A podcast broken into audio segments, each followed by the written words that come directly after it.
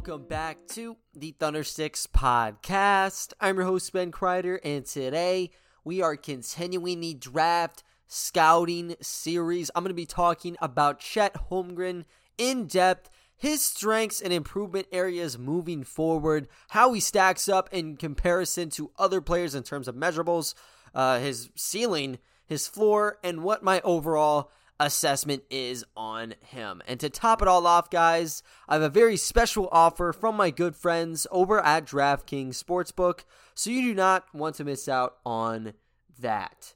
But starting things out here with Chet Holmgren.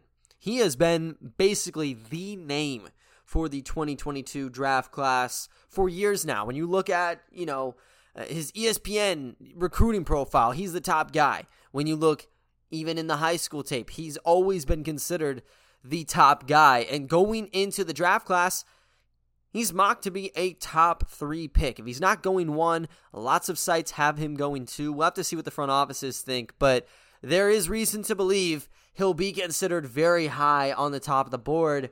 And it just starts with what the modern NBA has kind of started to desire. And it's having that unicorn type prospect, if you will. Now, when you look at Chet in comparison to someone like Evan Mobley, I'd say Mobley last year might fit that bill a little bit better. But in terms of what I mean uh, under that construct, it's just that lengthy seven footer who is able to space the floor out for you. He can play the game at a much higher octane and is able to, in some stints, you know, handle the basketball, kind of the do it all type prospect, if you will, in a front court player. And you're trying to find those guys that possess guard like attributes almost, where they can, you know, create on the deck for themselves. They can be that creator uh, in a pick and roll situation, whatever it may be.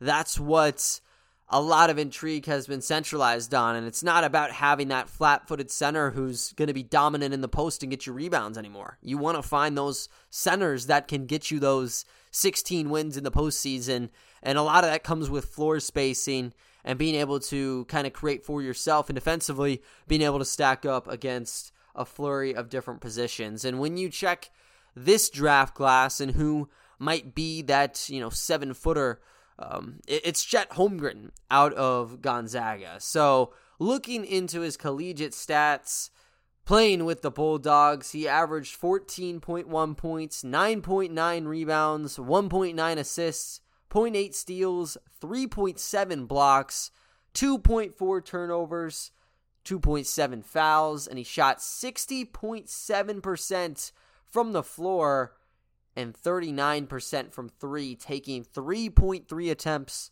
per game. Checking out the free throw line stats, he shot 71.1%, taking just a tick above three attempts a game. Big thing with Chet Holmgren has to be the measurables. That's why all the eyes have been locked on him really from the get go. He is a cream of the crop prospect under this pegged archetype he has at seven feet tall. He projects at that center spot moving into the NBA. He is a bit on the smaller side in terms of weight. You'll see him anywhere from like 200 to 190 pounds based on whatever source you'll find. But if he's at 200 pounds, he's barely on the doorstep right now. He is extremely skinny for the position. But regardless, his frame is one of the most unique to hit the draft process, and especially one that is at the top of the board. You don't commonly find, you know, centers that are 200 pounds. Um, you know, getting the top three consideration. There's always those seven foot prospects in draft classes. In particular, now we're starting to see more pop up, but they're not really viewed as centers and they're not really viewed to be a top prospect in a draft class. And when you look at players in the league now that have a similar body type, and this is simply off of you know measuring your your height and stepping on the scale, nothing else. We're not talking about game. We're not talking about skill set, this or that. Poku uh, from the Oklahoma City Thunder stacks up well. Aleksej Pokusevski is also seven feet tall, 190 pounds. Um, but I will say, I think Chet is a lot more powerful, way more strength than Poku. And we'll go into that. I don't think that he is a, a good comparison, really, for Chet, to be honest with you. But that's just where you look as, you know, someone with a similar body type. And for other guys, you know, I talked about Evan Mobley from last year's draft class. He's a little bit more built out, I would say. He is seven feet tall, 215 pounds. But you also have other guys that, you know, were not big uh, stepping on that scale, but turned out very well as creators at the next level. You look at guys like Kevin Durant and Brandon Ingram. You know, they were not 230, 240 pounds really whenever they're making the NBA rounds. They had to work up to that with years and years of, you know, correct dieting and such. But, you know, they were skinny and it, it obviously works. You know, this isn't like football where you have to have a lot of muscle built on you to play something like the line, right? In the NBA, if you're able to put the ball in the basket, it really doesn't matter. And if you can play defense, doesn't matter if you're 200 pounds, doesn't matter if you're 280 pounds and you are the jacked, most jacked player, you know, uh, in mankind, right? Like, it's not as much of an emphasis. Obviously, you want to work on it, but that's where he stands right now as a player. And coinciding with that lengthy frame, he really puts that punctuation mark on it with a seven foot six wingspan. Now, this is also one where you'll see him with a seven five wingspan, seven six. We'll go seven six with this one, and you know he has uh, kind of that positional nightmare type deal where he has the guard skills. Seven feet tall, seven foot six wingspan, and he can move the court at a pretty good pace uh, for the position. So going into his strengths, the biggest strength for Chet is his rim protection ability. And what he lacks in overall weight, he's making up for in his length. In particular, he does it rejecting shots. One of the most dominant shot blockers in college, in this draft class, did it under multiple types of situations. And just working off the frame we talked about, he's a capable shot blocker without even getting off the ground. Standing reach not recorded. He didn't go to the combine for measurables. I'm assuming he went there and, and might have done a an interview or two with some of the top teams, but he did not participate in events. And for being a top three considered pick, you really can't blame him or the agency for that decision. Anyways, though, with his build, seven foot, seven foot six wingspan, nightmarish, going straight vertical on you. That's going to result in some contests and even some shot blocks without him having to move really a muscle in that sedentary position. And he does a good job remaining vertical around the basket, and that leads to a lot of centers like attempting to create in the post game. And you'd think that might be red flag given his weight. And let's say he's 190 because that's where we've seen it a lot of the times here. He still does a solid job closing the distance uh, because you know, they're able to get some space. Some like just, you know, lowering the shoulder, brute forcing their way inside. Others like the post spin because that gives that angle. Uh, but he's able to make up for it, that, that given up distance due to the tall stature that he carries. And in the cases that Holmgren has to elevate to reject shots, you know, the level of difficulty for the offensive player is just increased detrimentally on multiple occasions. You know, he's like jumping over like not over a teammate, but he's that second level of defense almost. His teammate is maybe a foot or two ahead of him and he's guarding someone in the post. Someone goes up for like a post shot, Holmgren elevates up and rejects it as the second line man. Like that's a very impressive block when I'm looking at stuff like that and that's something that definitely will carry over. Just being able to be that final line of defense that some players will just have a hard time really getting through. And just generally speaking, I think like the radius of the floor that Chet controls as a shot blocker is a lot higher than most centers that you're going to find because he's able to navigate the floor at such a quick speed and he has the length to elevate and make a lot of stuff happen. And when you look at, you know, hounding the front court players, in the shot blocking department. You know, he's able to, you know, move those ticks defensively really to another level. Like he he can allow guards to kind of get a step or two on him off of dribble penetration, but you know, in that closing distance, his strides are so long and he does have that verticality to where he can, you know, get a pin down block or he can chase you down and at bare minimum make it a very difficult shot for a defender because they know the pressure is coming It's just a matter of how fast you're able to get that shot off and are you able to kind of shield Chet away from you with, you know, those long arms that he possesses. So the big thing is just the way he's able to reject. You've seen some some tape of him as a weak side defender being able to reject shots. Uh, there's other cases where guys like Jalen Duren uh, in the tournament were looking to play bully ball and he goes for post spins, might get that angle, but Chet is able to just get it right back based on uh, the frame that he has. So he's able to hold his ground despite that frame and he's able to kind of be that workhorse whether he's right under the rim or he's kind of on the prowl trying to help out with other, you know, teammates. One of my favorite parts about this too was Chet wasn't getting crazy numbers of fouls while playing. Now, he did play about 27 minutes per game, 2.7 fouls per game. You want to move that over to a per 40 minute slate. That's about four fouls, and you want to get that a little bit lower, but you know, considering he's getting 3.7 blocks to 2.7 fouls, I'll say that's a pretty good trade off for him. And it really shows that he is well disciplined when it comes to um, going against these other opponents because they're looking to create contact. They want to try to get him out of the game early with these fouls, but he's able to man his position pretty well and get the ball going the other way with a rejection. So, given like his length sneaky verticality as well, and just the agility he possesses. He has that all around package to be a very good rim protector and somebody that is going to give some headaches to the opposing side. And that's the one part that carries over to his ne- uh, to the next level 100%. Another thing that you look at with Chet is his finishing ability.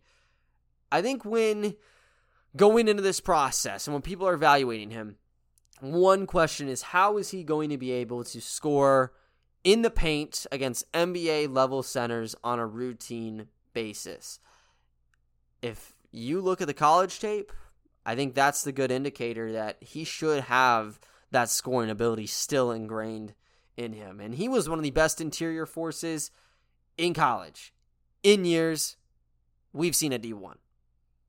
He did it alternating shooting hands and left to right, looked pretty damn consistent. In all, he led the nation in points in the paint, shooting 80 of 100 right under the basket. That's an 80% clip in his lone season. And though he was more about going with his dominant hand, right handed, that's to be expected. He still could get shots around the basket with his offhand. And that is something that, when you look at the top of the board, I know that guys like Jabari and Paolo are not the same position. Like they're front court members, but they're not really solidified fives. When they drive, they have a preference. It's the right hand. Jabari probably is the most dominant on that right hand, at least in terms of where he has to go. He's not as matured on the left hand. Paolo, a little bit more matured than Jabari, but Chet is sound on both hands, has the dexterity necessary, and with his build, He's a monster on either side. As long as he's around the paint and he has a mismatch on him, that is a high quality look around the basket for him. And in terms of shot creation inside the paint, you saw a good amount of them come off of just an entry pass inside or a second chance look. You cannot discredit his amazing footwork, though. He has a perfect build inside for some of these shots. Got to go towards some other uh, advantages because he's 190 pounds. And a lot of times he went towards the post spin to gain some separation. And because of that length, if he's able to get that spin around you, he just has to elevate, get that hand going up, and pop a shot right over you. Very difficult to block when it's a bang bang play just like that. And he's able to play up a few sizes, anyways. If there's no kind of shenanigans with that post spin or finding an angle with his footwork, pivoting around until he gets the angle he wants on the glass.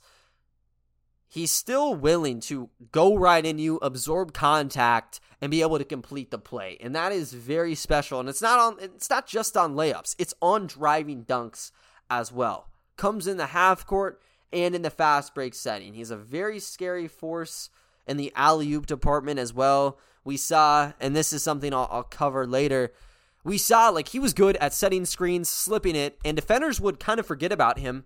Just a little loft pass up to him could lead to an easy bucket, or just throw that alley oop, and he was able to convert as well. So he's just so multiverse when it comes to the ways he's able to contribute around the paint. And that is something that gives a lot of value for whichever team takes him at the top of the board. So he's in so many different conversations in terms of how he can impact the paint play uh, just off of his scoring ability.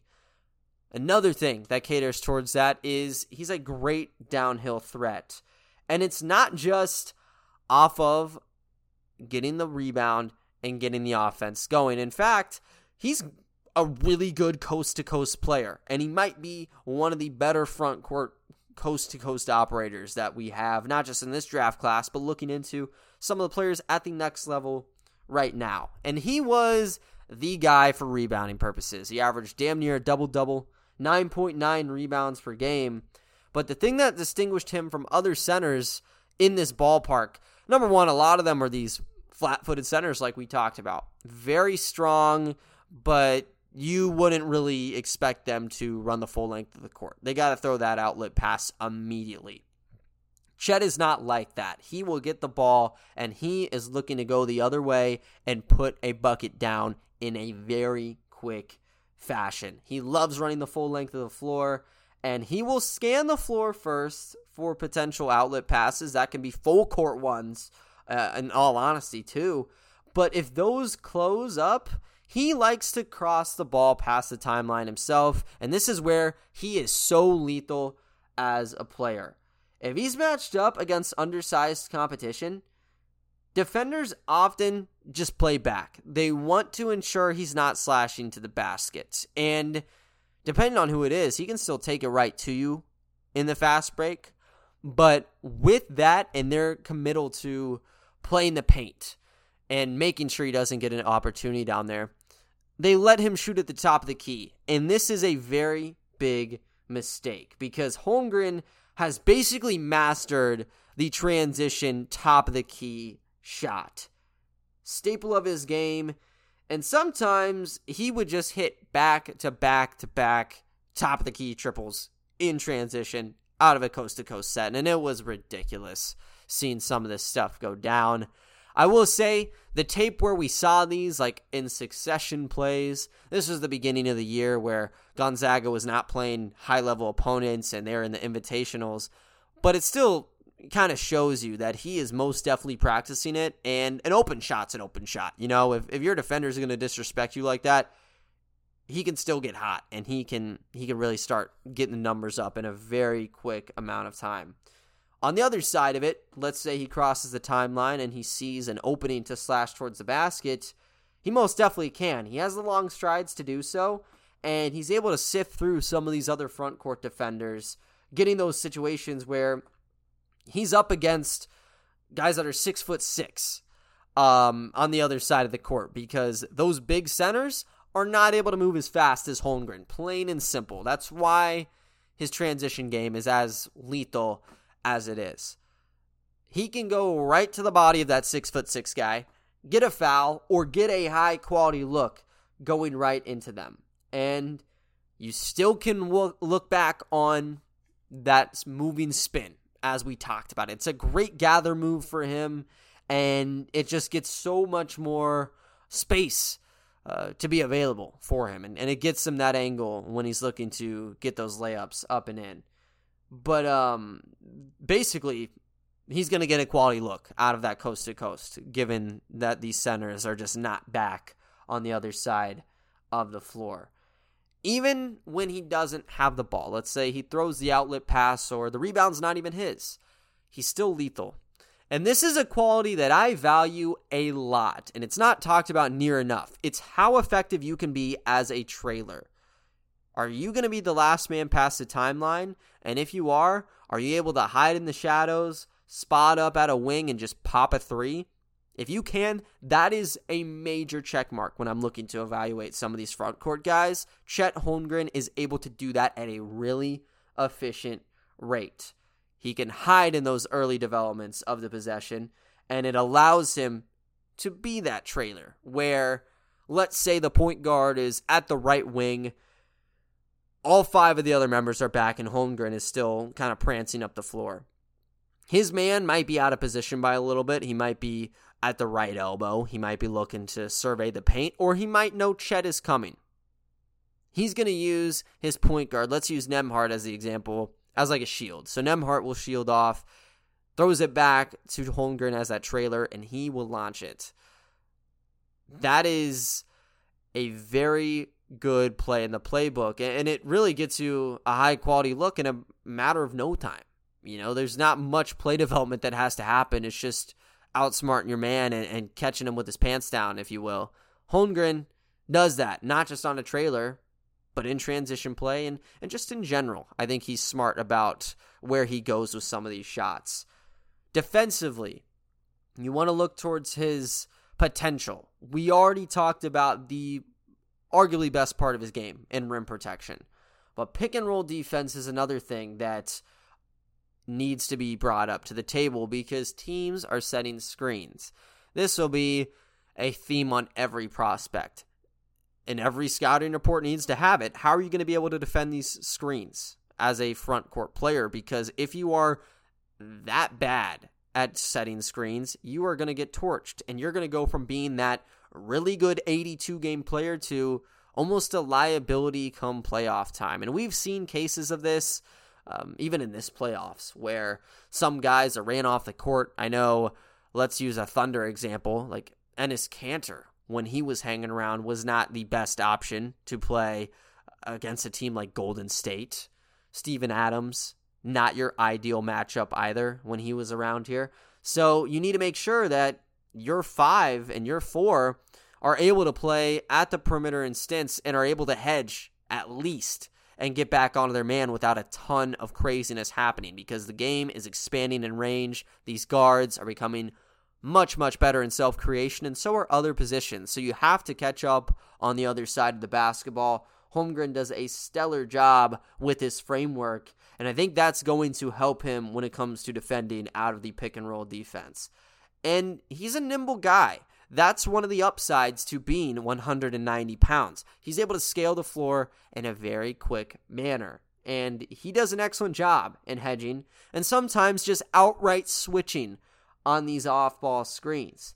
On the chance Holmgren kind of over pursues on a ball handler, um, you know, that's going to lead to an opening in the interior. Let's say someone slips or someone just straight rolls to the basket he can still get that ground up. And this caters towards the rim protection we talked about to uh, at least contest a shot or make them second guess what they're doing. When Holmgren has to stay out of the out like on the perimeter after that initial screen, he's not the best in terms of like mirroring them footwork wise. Sometimes leads to that step or two given up. I think he does a far better job than that average center though and just based on his overall movement, I think it's an overall plus going forward with how he's able to defend. And another thing with the length is he's able to cut off some of those passing lanes, you know? If you're if you're up against a six eight center, maybe small ball, could be able to loft passes up off of a high ball screen. With Holmgren, a little bit more of a difficult task. He has a, a pretty big hitbox where you just can't throw the ball, or he's able to get in the conversation and, and get the ball going the other way. Literally going the other way on the pick and roll stance. I want to talk about his offensive ability. And this is another major part of his game. He has that shooting ability. Shot 39% from the perimeter this year, and teams were allowing him to shoot it based on not wanting him in the painted area. Lethal target to convert off of pops following a screen. And due to his interior work, a lot of the shots were just handed to him. Like I said, they'd rather test his catch and shoot percentage than let him roll to the basket and try to work around uh, in that area of his game. Due to his quickness, he's able to free himself up for the cuts too against bigs, and he gets that initial step on the cut to get the entry, to get those loft passes and and dial it up and in. So he is dangerous on both sides of the scale, whether he's setting that high ball screen or, or rolling or popping. He's a viable option. And based on how teams are being constructed now and how you're trying to build out your perimeter teams, Holmgren works with that because he needs to draw attention from the perimeter. And if you are kind of sleeping on him, he's able to pop it. If you're over pursuing, he can still go right inside of the basket. Very, very solid on that element of things. And I'd say one of the sneakiest parts of playing out of high ball screens came from his lob threat ability, where he was able to sneak into the shadows for whatever reason, and there was minimal rotation to the basket, just leaving to easy shots. And sometimes they would intentionally try to collapse on the ball handler, you know, pressure Nembhard or whoever would be to not be able to pass the ball inside. And, and if it was, it, would be up in the air way too long, and someone else could help rotate and get the ball uh, over there. But if they were not perfect on it, it was a green light for Holmgren to succeed off of the alley oop. And that's another thing that should continue when um, he moves over to the next level. So he's able to be the trump card over those doubles. And I'd say even on switches, it's kind of nightmarish due to the size mismatch. And hell, if you have a late reaction on the hedge, he can still burn you. Ball handling is one of the big, big swing factors. And he's already shown the ability to handle the basketball, but this is where you start thinking about expanding the current trajectory of, of where he's at. And he still needs to make those improvements, but like I said, I like the foundation he has set aside for himself. He showed a lot of the handling ability going coast to coast, and he has a very good behind the back move that creates some space for him. But also, he does have a moving crossover in transition that can lead to some good angles on drives. Nothing too crazy in terms of like size up, no combinations of such. Don't think he's playing isolation basketball at least as like a primary ball handler right now, obviously. And I don't think he is going to be. But he has like the rudimentary base. And if it's a six foot two guy who only has a moving crossover and a b- behind the back that you like, it's not that impressive. But at seven feet tall, it's kind of a sweet addition that you can kind of work off of moving forward. So he's a very good handler in the fast break. I will say the handle is a bit on the looser side, but the strides combined with just that like tiny change of direction can make a really big impact when going up against some of these other guys. So that's where I'd find that. Y- you hope he's able to be a ball handler in the half court, at least at some capacity, but he has the tools at least pushing the pace um, in transition play.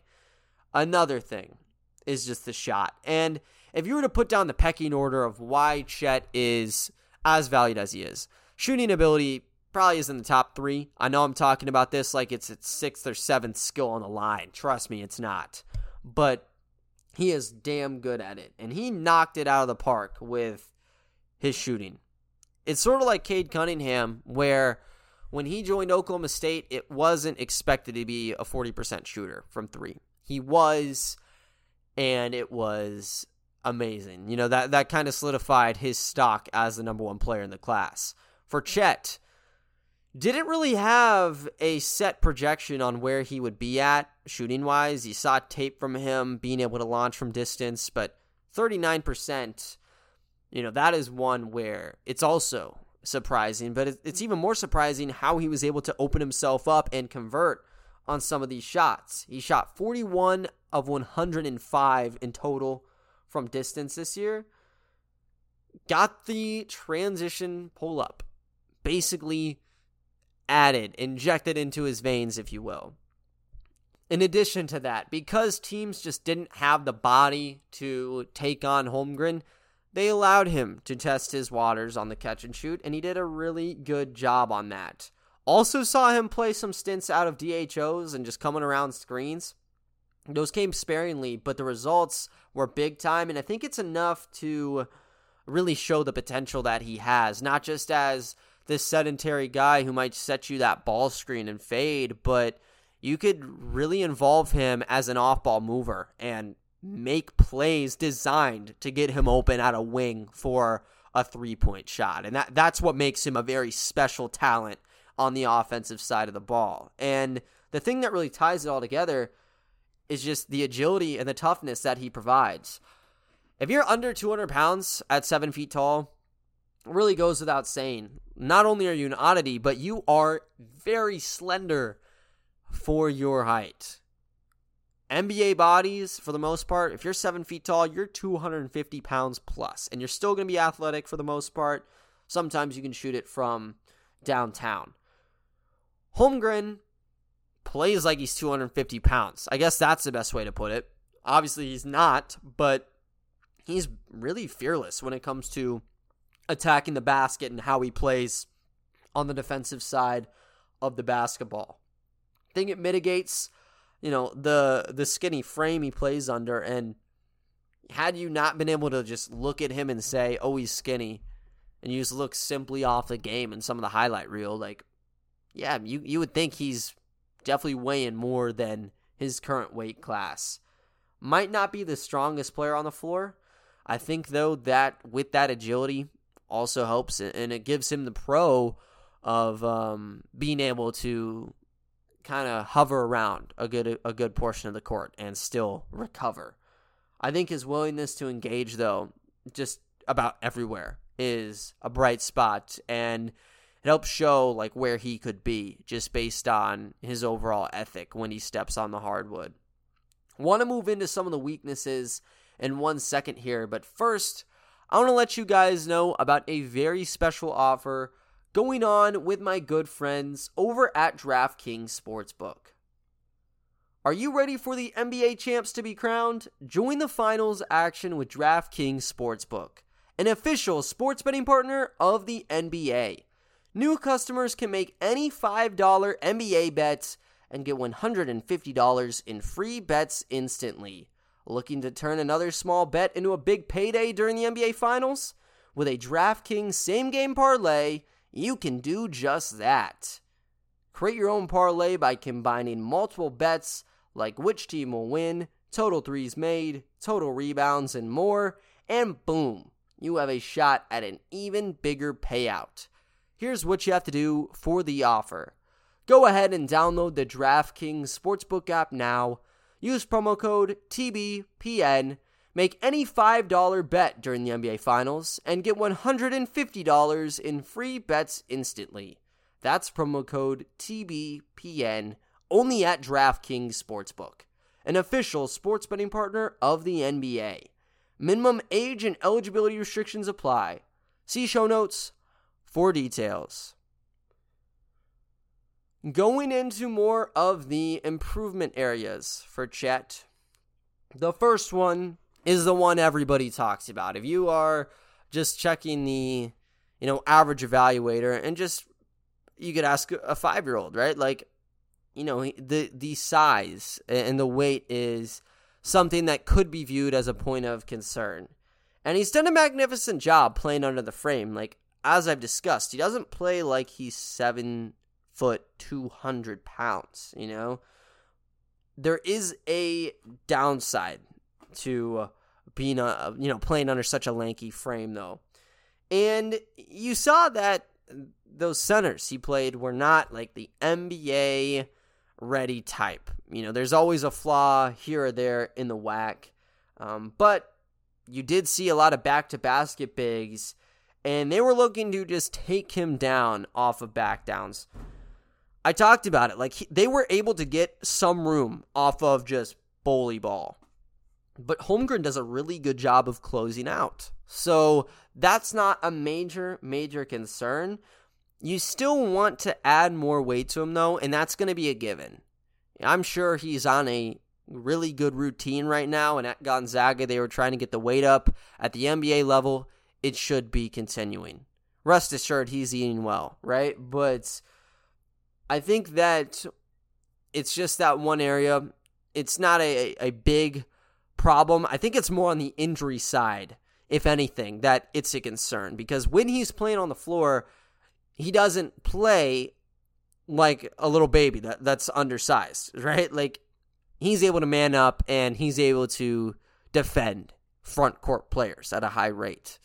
You just don't want to see him get in a cycle of an injury and it just, you know, continues to float around with him.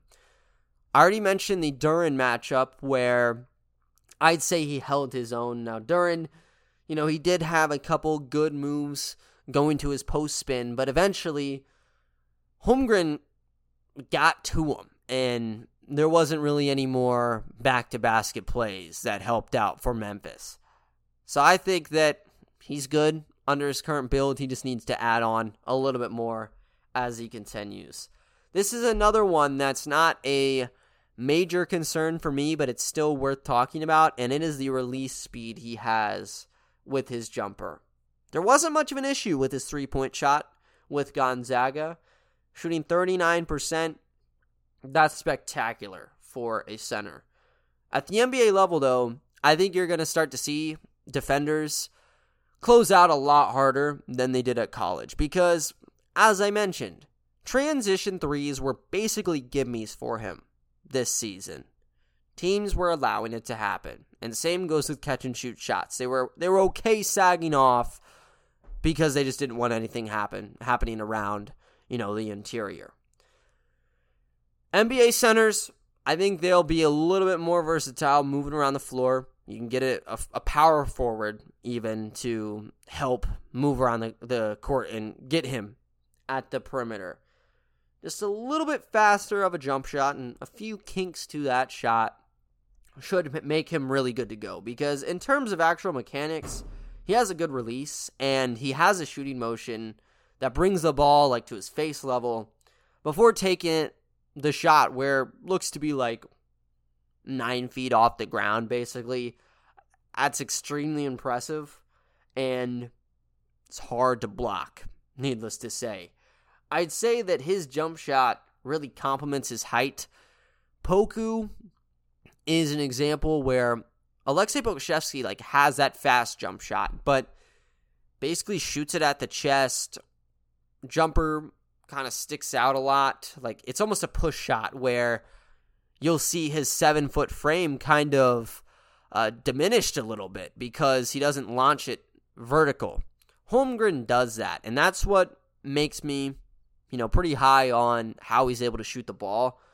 The one tweak is just the initial gather because his first motion is like taking it to his chest up to his release point. Takes a little bit longer than he might need to. It's just a tiny little nitpick with that shot. But um, it does make him a little bit more susceptible to closeouts. And it, it does kind of give that giveaway when he's working on the ball. So a bit smoother of a transition when going into that release would be big time. I think in the catch and shoot, it's not as big of an issue, but if he's looking to play in space, he's looking to take the ball on the deck and score, he'll need to work on that just a little bit. One other thing defensive footwork. And one of the top guys when it comes to space recovery in this class could use a touch up as that perimeter defender, though. In stints, he did a solid job defending the perimeter. I, I think his size, generally speaking, just makes him a wall that is pretty difficult to get around. But with guards, like more and more honed in on on ball creation.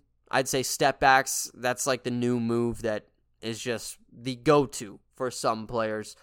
Holmgren, you know, he's able to, to work on his footwork a little bit. I think that would help on closeouts and really tightening the gap on some of these faster guards. And blow bys did occur in college, did well most of the time, but obviously if you're playing the De'Aaron Fox type and he blows by you, it might be a different story than um, some of the other guards that he was hanging around. If he's ever tied up on switches, I think his more grounded stance leaves him vulnerable to some of those space creators. As long as he's in the general vicinity, though, his length should at least disrupt the defender when they're going up for some of these jump shots.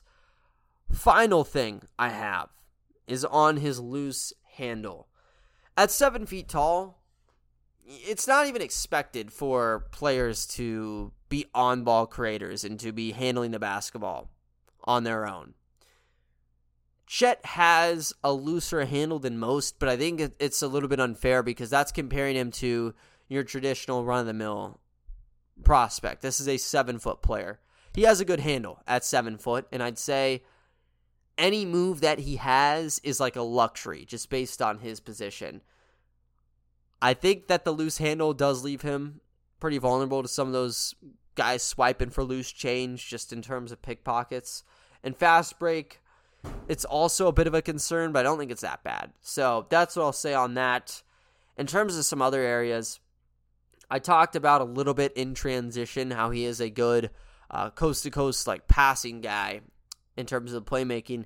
He's really good at reading the floor um, when he gets into the post. There's some passes where it is so wacky, you have no clue how, how it happened. You just know it happened, and Chet's the one credited with an assist. Sometimes it didn't go with the assist, but he got someone wide open off a pass. So that's another part that, you know, kind of wraps around into if his handle is tightened up, that's more on ball possessions for him. That's more opportunities that he's driving inside. Help has to come, and he's able to stick the ball to someone wide open at the corner or such. So there is a ripple that comes with how he handles the basketball. A lot of that is tied to his playmaking ability and sort of the boundaries that you'll find with that. Overall, though, Chet is a very unique talent. You don't find him in a typical draft cycle. Very excellent playing around the basket, playing around the perimeter, and even creating for himself. It's just uncanny for a seven foot player.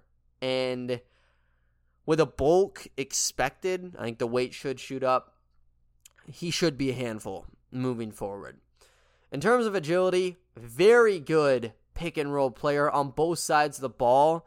And if his three ball stays afloat, which it should, he's going to be very difficult to cover when he is the one setting the screen there, just because the three different options and the different coverages defenses will have to make all don't completely tie up everything just because he's so well rounded coming out of uh, setting that screen. So he'll torture you off the pop. Around the basket, I'm really high on his footwork and just overall grittiness. Would like to see him pick up more fouls when he's driving inside. We've seen refs don't really give calls to more of these slim down forwards and centers. Um, but maybe that will change when Holmgren is able to get some respect. At the next form, though, I think that you know, Holmgren is a player you could see in the mix for defensive accolades for a good while. And when I say his full form, I'm talking add on 20, 30 pounds to him. Not to the point where his agility is completely taken away because you need to make sure he's still able to patrol the floor at a high rate, but kind of that smooth middle ground where, you know, he's bulked up, but he can also navigate fairly well. Just not your traditional center, and I think the way he's able to impact the game defensively is very, very big time. Same goes for um, some of the other areas. But swing factors for me, on ball creation has to be one of them, and handling is another one, just to limit the potential inconsistencies he might have in his play. But the current archetype makes him a very good contributor, should make that impact. In terms of um, you know, like his projection and trajectory. Could there be a rookie bump for sure? I think other guys like Paolo are going to be more smooth sailing moving to the next level, but I don't think Chet should be all that concerned about his jump over. And the potential in three, four years is, is really what you're buying into and how he's able to play. But he should slip into basically all systems as a screen setter, can stay outside, and he can defend at a very high rate on the other end. When you're looking at the floor for Chet, I think that he's still a guy averaging a double double, basically. And if it's not every game, it's most of the games. Such a good rebounder. The length and his ability to set screens basically ties it all up. The one thing is, um, you know, is he going to be an effective ball handler? and that's what separates him from, you know, the all star um, level type prospect that everybody is is bought into, and and what his ceiling would really be. But even without that, still should be getting your boards, still should be scoring at a high rate in the paint, and I still think with the pick and roll being such a big attribute, he's mastered it enough to where he'll be big time, and then even rejecting shots, he's going to be good. So floor, still think he's a solid, solid player where he's going to be getting you numbers. Just comes down to really staying healthy, I think. In my evaluation, I think he is an all star caliber center with defensive prowess. Still needs to master the areas in self creation, but the blueprint is there as that double double machine, as I talked about. The length and versatility makes him a surefire option in the pick and roll from day one.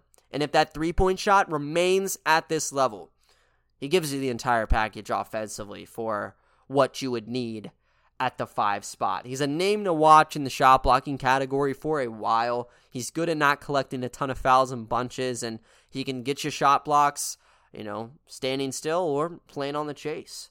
So that's where I, I really I really value him as how he play as like your second level defense. But um mention the floor as like that double double guy. Uh, I'll continue to say that. Like I think he's still a contributor who could start on that playoff team for you.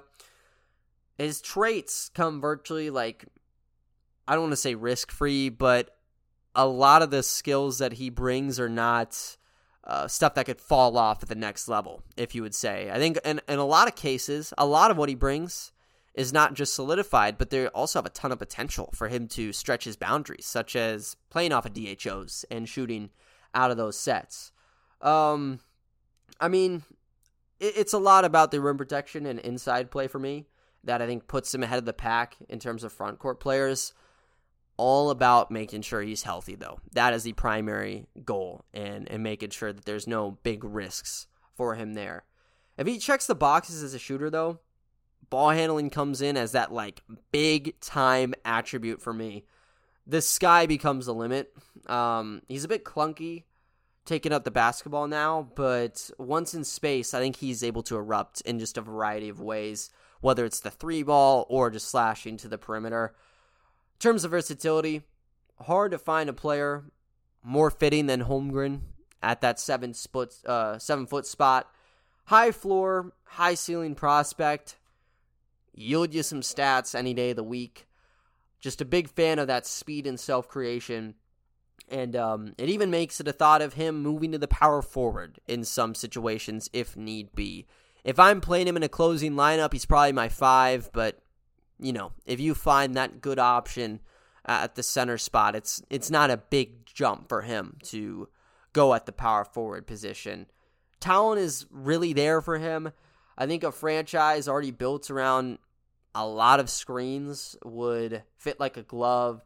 Kind of a juggernaut in that category and then some. So I think he's in consideration from pick one down to pick three. Uh, probably a top three prospect in this draft class. And Orlando, they got Wendell Carter. They got other returning guys. And, and Mo Bamba, if they return to, um, decide to keep him, could also be in the cards. But guys like Jonathan Isaac, if they return from injury, Chuma Okeke, yeah, Holmgren makes sense. Used to play ball with Jalen Suggs, wanted to play with him in college. Obviously, Suggs left after one season, but that'd be a great reunion.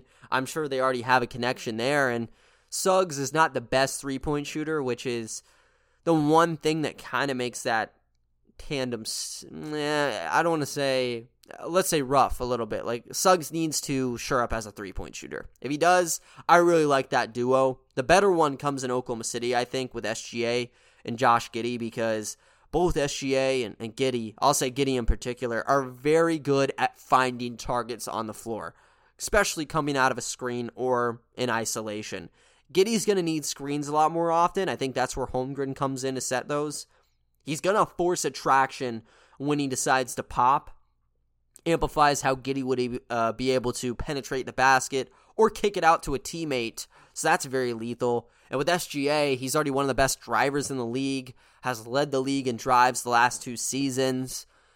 So, Holmgren is kind of the ideal fit for what has been going on there. The big question is how do these teams value positionally what a championship contender looks like? Would they rather go after this center type prospect or a forward?